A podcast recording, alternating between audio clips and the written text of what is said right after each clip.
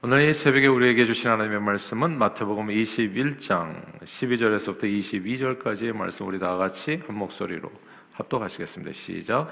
예수께서 성전에 들어가사 성전 안에서 매매하는 모든 사람들을 내쫓으시며 돈 바꾸는 사람들의 상과 비둘기 파는 사람들의 의자를 둘러엎으시고 그들에게 이르시되 기록된 바 내 집은 기도하는 집이라 일컬음을 받으리라 하였거늘 너희는 강도의 소굴을 만드는도다 하시니라. 맹인과 전원자들이 성전에서 예수께 나오매 고쳐 주시니 대제사장들과 소유관들이 예수께서 하시는 이상한 일과 또 성전에서 소리질러 호산나 다윗의 자손이 하는 어린이들을 보고 놓아여 예수께 말하되 그들이 하는 말을 듣느냐? 예수께서 이르시되 그렇다. 어린아이와 젖먹이들이 입에서 나오는 찬미를 온전하게 하셨나이다 함을 너희가 읽어본 일이 없느냐? 하시고 그들을 떠나 성 밖으로 베다니에 가서 거기서 유하시니라.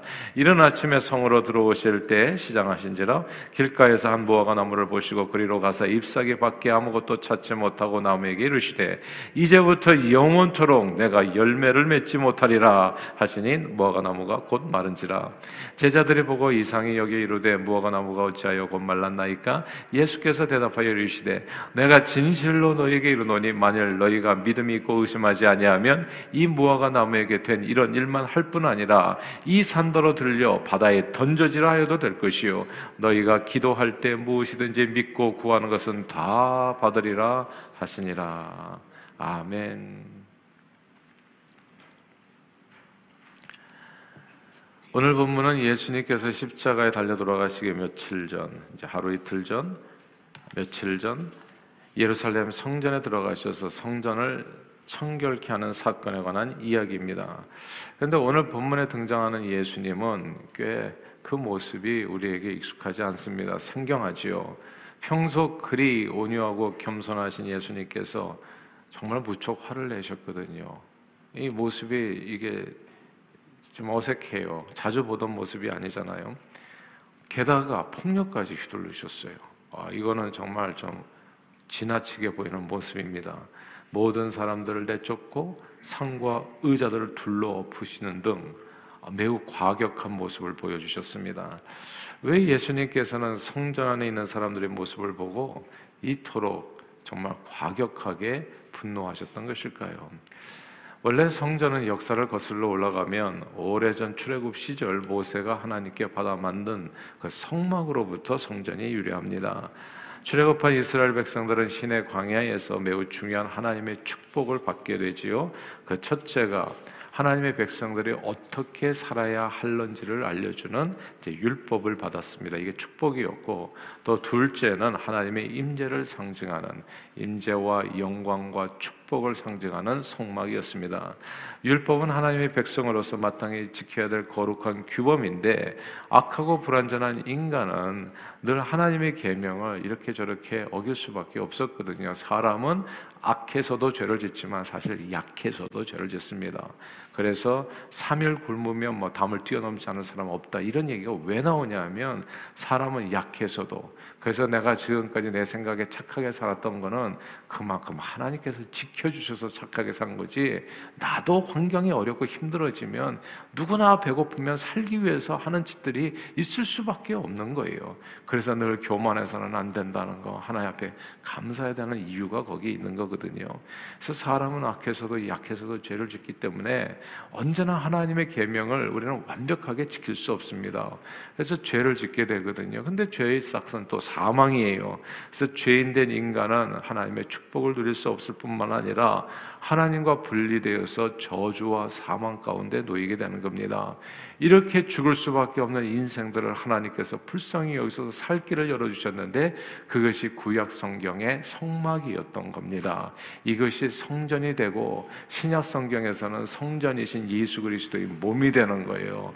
죽을 수밖에 없는 인생들을 하나님의 법을 어기고 하나님의 말씀을 어기고 하나님 뜻대로 살지 못하고 연약해서도 악해서도 항상 죄 가운데 그래서 저주와 사망 권세 놓여 있는 사람들을 불쌍히 여기서 하나님께서 주신 구원의 길, 살 길이 이 짐승의 피로 해서 그 죄 씻음을 받고 다시 관계를 회복하게 하는 성막이었고 성전이었고 예수 그리스도의 어, 몸이었던 겁니다. 이제 이런 내용이 되어지는 거예요.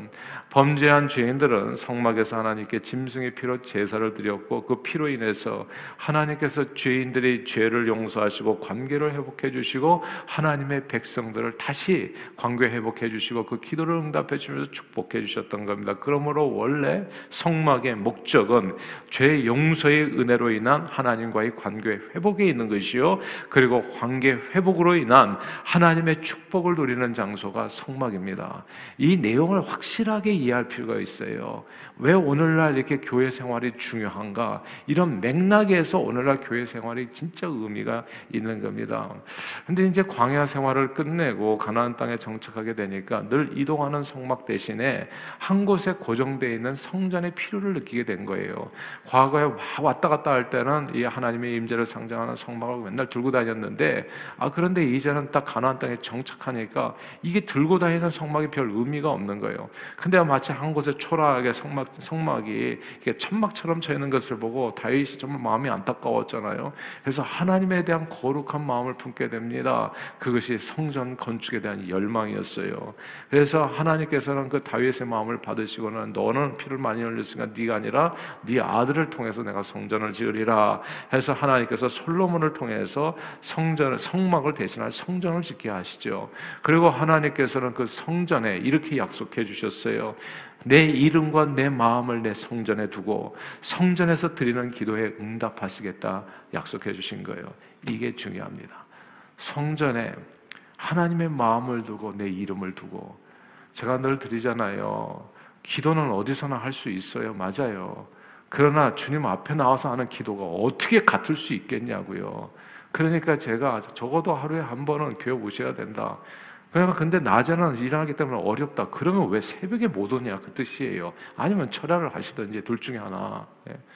그러니까 하루에 한 번은 주님 앞에 와서 그게 약속이거든요. 내 이름과 내 마음을 그곳에 두고 내가 네 기도에 응답해 주겠다. 역대하 7장 14절 성전 건축하고 나서 하나님께서 주신 약속. 이 땅에 전염병이 돌 때, 이 땅에 병약한 일들이 벌어질 때 내 이름으로 일컫는 내 백성이 그들이 악한 길에서 떠나 스스로 낮추고 기도하며 내 얼굴을 찾으면 내가 하늘에서 듣고 그들이 죄를 사하고 그들이 땅을 고칠지라. 바로 이곳에서 이곳에 주님이 임재해 주셔서 성전에요. 솔로몬의 성전에. 그곳에서 하는 기도에 내가 이렇게 응답해 주리라고 약속해 주셨던 겁니다. 주님의 임재와 영광이 머무는 이 성전은 죄인들이 죄를 씻고 하나님과의 관계를 회복하여 주님을 기도 가운데 만나서 기도 응답을 받고 주님의 은혜와 축복을 마음껏 누리는 그런 장소에서 이것이 성전의 목적이었습니다. 그러나 하나님께서는 이스라엘 백성들이 말씀에 불순종하고 우상 숭배하면 솔로몬 의 성전도 던져 버리신다고 경고하셨어요. 오늘날도 마찬가지입니다. 교회도 던져 버리세요. 차든지 덮든지 하라. 그렇지 않으면 내가 너를 뱉어내리라. 죽은 자, 살아 있으나 죽었다 하는 자, 그것은 내가 촛대를 옮기리라. 이렇게 경고의 메시지가 있는 거예요. 교회가 교회의 사명을 다하지 못하면 교회는 그냥 없어지는 겁니다. 성전도 아끼지 아니하셨는데 무슨 교회를 아껴주셨습니까 주님께서?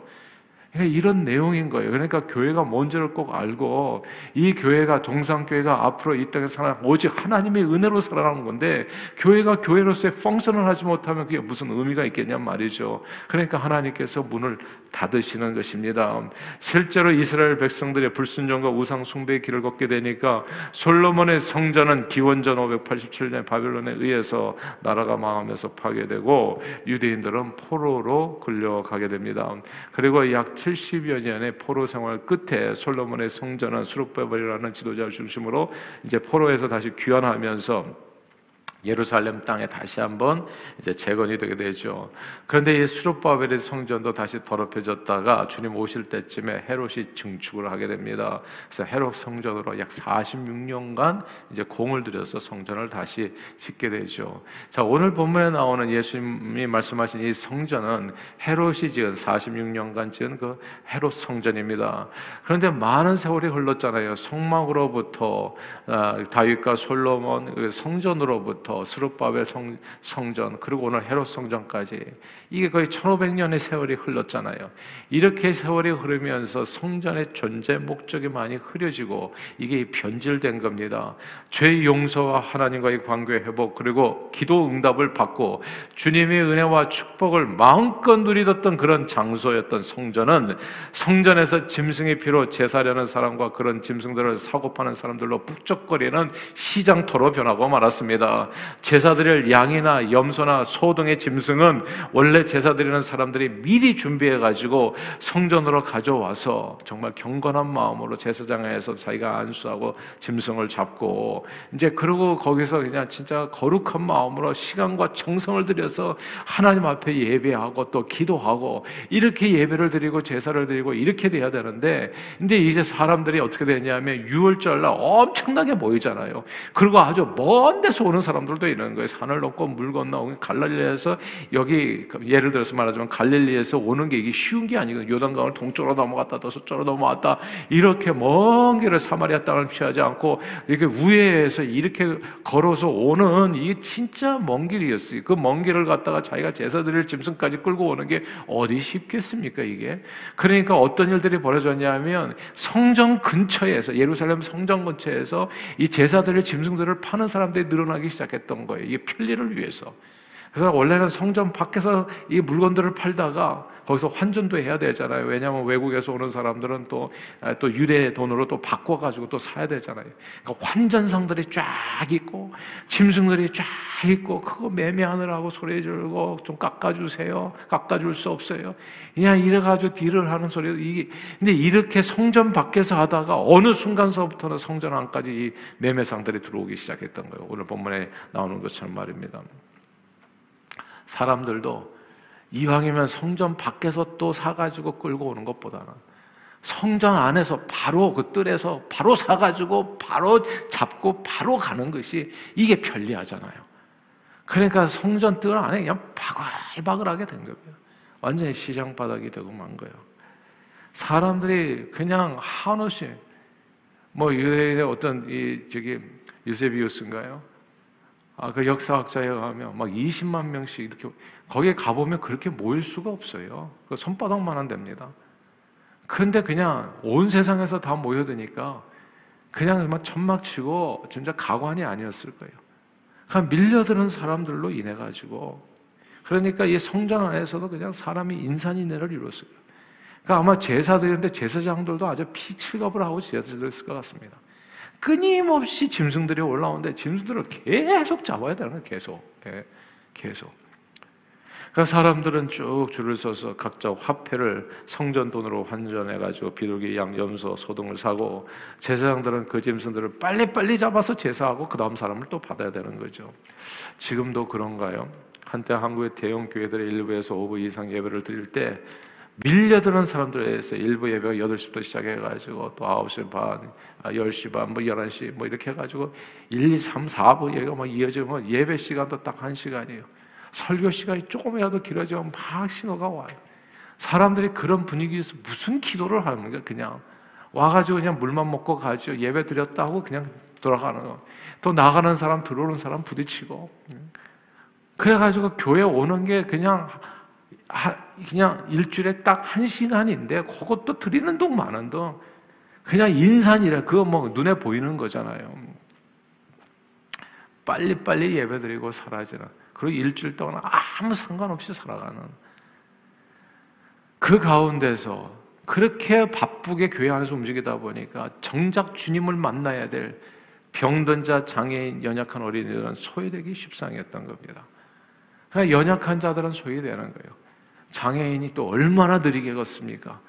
아니 그런데 그냥 건강한 사람들이 일부 예배들, 이부 예배들 탁탁탁탁 해야 되는데, 아니 거기 그 인파 속에서 어떻게 하냐고요 도대체. 그러니까 그런 사람들은 다 소외가 되는 거예요. 장애인은 교회 나오지를 않아요. 그러니까 이 희한한 현상이 이게 그러니까 그게 이, 이, 이 성경 시대 지금 있는 내용이에요. 그러니까 성전의 목적과는 완전히 다르게 성전이 기능하고 있었던 겁니다. 그러나 성전은 원래 주님을 만나는 장소였어요. 그리고 우리 기도 응답받는 장소 오늘 보면 13절 말씀입니다. 같이 한번 읽어볼까요? 13절 시작 그들에게 이르시되 기록된 바 내 집은 기도하는 집이라 일컬음을 받으리라 하였거늘 너희는 강도의 소굴을 만드는도다 하시도다 아멘 내 집은 기도하는 집이다 교회에서요 꼭 기억하셔야 될 게 기도를 오래 하세요 기도를 그리고 일주일 내내 하기가 어려우면은 하루에 하루는 한 번은 적어도 그러니까 우리 교회 금요 밤 기도회가 있잖아요. 뭐든지 하세요. 저는 볼 때 제가 새성전이 되면은 저는 아침 저녁으로 기도 시간을 만들려고 그래요. 아침 저녁으로. 아침에 안 되는 사람은 저녁이라도 와서 기도해야 되지 않겠어요? 매일 같이. 그래서 적어도 일주일에 한 번은 오래 좀 기도하시다. 오래. 주님 앞에 나와서 한 시간 이상씩 정말 주님 앞에 기도해야 돼요. 기도하면 삶의 문제 진짜 다 해결돼요. 왜 우리가 예수를 믿노라 하면서 왔다 갔다 밖에는 안 되고 분주하기는 한데 하나님의 은혜는 항상 갈급한가? 한번 생각해 보세요. 내가 주님 앞에 나와서 얼마나 기도하고 가는가? 5분 예. 기도하면 5분 은혜 받는 거예요. 1시간 기도하면 그 이상의 은혜를 받는 거고 근데 모든 시간이 가만 보니까 워밍업 하는 시간이 있더라고요. 몸도 실제적으로 운동이 되려면요. 30분 이상은 좀 땀을 흘려야 돼요. 그냥 5분 움직이는 것은 그 운동이 안 돼요. 그러니까 어느 정도 시간이 흘러서 땀이 좀 삐질삐질 나와야 된다고요. 기도도 마찬가지예요. 땀이 좀 삐질삐질 나올 정도가 돼야 운동이 되는 거예요. 기도가. 그때서부터 역사하는 거예요. 이런 내용은 참고로 하시고 반드시 실천하십시오. 과거 성막이나 솔로몬 성전의 목적은 기도로 하나님의 은혜 받는 장소였습니다. 내 집은 기도하는 집이다. 이게 꼭 기억하셔야 될 게 사람들이 이렇게 얘기해요. 이런 말, 아 기도 하나님 언제 어디나 계시도 언제 어디서나 기도 언제 어디서나 기도할 수 있어요. 맞아요.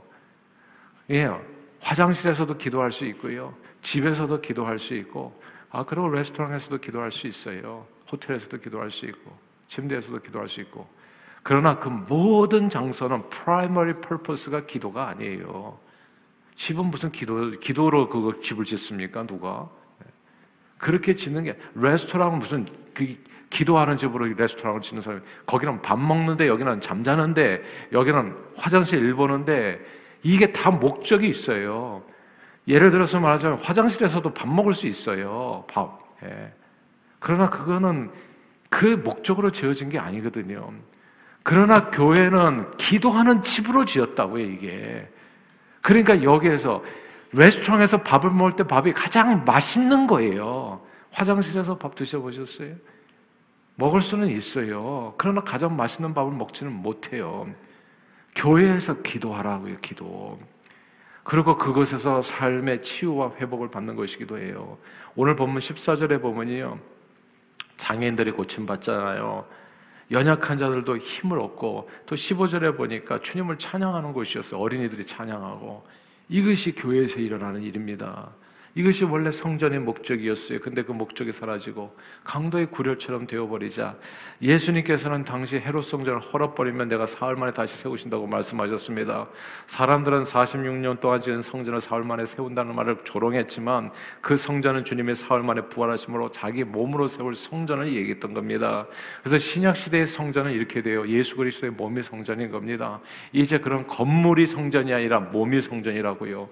근데 몸이 성전이라고 하면서 교회당을 가볍게 생각하는 사람들이 있어요. 오늘날 몸이 성전이니까 교회당이 뭐가 중요하냐 자꾸 얘기하고 성전 건축한다고 그러면 그게 무슨 성전이냐 몸인데 이렇게 얘기하는 또 희한한 사람들이 있는 거예요. 항상 기억하셔야 되게 좌로나 우로나 치우치면 안 됩니다. 이것도 행하고 저것도 버리지 말아야 되는 것이 이럴 때도 꼭 필요한 얘기예요. 예수님의 몸이 성전이에요. 그렇죠? 예수님의 몸이 성전이라고요. 그리고 우리 안에 주님이 계시면 우리 몸도 성전이 되어집니다. 그러나 꼭 기억하셔야 되게 그리스도의 몸은 뭡니까? 그게 교회인 겁니다. 교회는 지역 교회가 있고 인비저블 철치가 있어요. 보이지 않은 영원한 교회. 그건 진짜 실체가 없지만은 모든 그리스도인들의 모임이에요. 그러나 지역 교회가 있는 겁니다. 지역 교회는 이게 몸과 영혼이 따로 돌아갈 수 없는 것처럼 그릇 안에 담기잖아요. 이 그릇이 교회 당인 겁니다, 여러분. 육체 없는 영혼만 얘기하는 사람이 있어 그걸 사람이라고 말할 수 있냐고요. 교회당 없는 교회를 얘기하는 사람은 제가 볼 때는 좀 이분들이 그러니까 생각이 뭐라고 제가 설명하기 어려운데 잘못된 거예요. 그냥 간단하게. 그러니까 이게 그릇이거든요. 그릇. 교회는 그래서 이 그릇을 하나님께서 천지 사방 그래서 성전 건축도 중요한 겁니다. 잘 모르는 사람들이 성전 건축은 뭐 의미가 있냐 얘기 자꾸 하고 이상한 목회자들도 만나 많이 나와가지고 그런 얘기하는 바람에 성도들이 계속 헷갈리는 세상을 살아가는데 그런 정말 잘못된 소리는 듣지 마세요. 그릇 없이 어떻게 영혼이 담기냐고요. 사람들이 그릇 없이 어떻게 담기냐. 집 없이 살아요. 식만 의하고 식만 있으면 되나? 그러니까 이게 그냥 상식적인 얘기가 되어지는데 아무튼 이렇게 눈에 보이는 교회들을 하나님께서 각처에 세워서 성전의 역할을 하게 하셨던 겁니다. 굳이 시장바닥 같은 큰 교회가 될 필요도 없고요. 교회는 많으면 많을수록 좋아요. 사람들은 언제 어디서나 교회에 들어가서 죄를 자백하고 예수 보혈의 공로로 죄 씻으며 확신 가운데 주님과 기도로 교제하며 우리의 삶의 모든 문제를 해결받을 수 있는 그 은혜를 잊게 되어지는 겁니다. 그러므로 늘 성전이신 예수 그리스도의 몸된 교회 이렇게 얘기하잖아요. 예수 그리스도의 몸이 성전이거든요. 그 예수 그리스도의 몸된 교회 그게 성전인 겁니다. 그 성전 예배에서 그리고 기도에서 저는 저와 여러분들 꼭 주님을 만날 수 있게 되기를 바래요. 항상 주님 앞에 나와서 이렇게 기도하시고 주님 앞에 간구하심으로써 너는 내게 부르짖으라 내가 내게 응답하게 하고 크고 비밀한 일을 보이리라. 성전에 와서 기도할 때 그곳에 내가 내 이름을 두고 내 마음을 두어서 너희 모든 기도에 응답하시리라. 제가 보니까 이런 교회는 절대 없어지지 않아요. 성전에 와서 기도하는 사람들이 그러니까 주일날 예배 기도 예배 드리는 사람의 숫자가 나는 새벽 기도에 와서 혹은 저녁 기도에 와서 예배 드리는 숫자 같아지기를 원한다는 얘기가 딴 게 아닙니다. 찬양도 중요하지만요. 정말 중요한 건 기도입니다. 기도. 오늘 얘기하자 내 집은 기도하는 집이라. 이거 예수님의 period, 예수님의 정의인 겁니다. 이 하나님의 말씀을 여러분 마음에 새기시고 정말 성전에서 드리는 기도 생활을 기도 생활에 열정적으로 성심을 다해서 간절히 주님 앞에 간구하심으로 정말 기도 응답을 풍성하게 누리시고 신앙의 놀라운 은혜와 축복을 범사에 누리시는 저 여러분들이 다 되시기를 주 이름으로 축원합니다. 기도하겠습니다. 하나님 아버지 고맙고 감사합니다. 오늘 말씀을 통해서 성전이신 예수 그리스도의 몸된 교회가 어떤 역할을 이 땅에서 해야 되는지 내 집은 기도하는 집이라 성전의 목적은 기도로 하나님의 은혜를 받는 장소 그리고 삶의 치유와 회복을 받는 장소 또한 주님을 찬양하는 장소라 오늘 본문은 말씀합니다. 이 내용을 우리 마음에 새겨서 주님의 몸된 교회에서 정말 주님을 찬양하고 우리 삶과 삶의 치유와 회복을 받고 기도로 하나님의 은혜를 풍성해 누려 정말 땅 끝까지 주님께서 맡겨주신 사명을 예수 증인으로서 온전히 감당하는 저희 모두가 되도록 축복해 주옵소서 예수 그리스도 이름으로 간절히 기도하옵나이다. 아멘.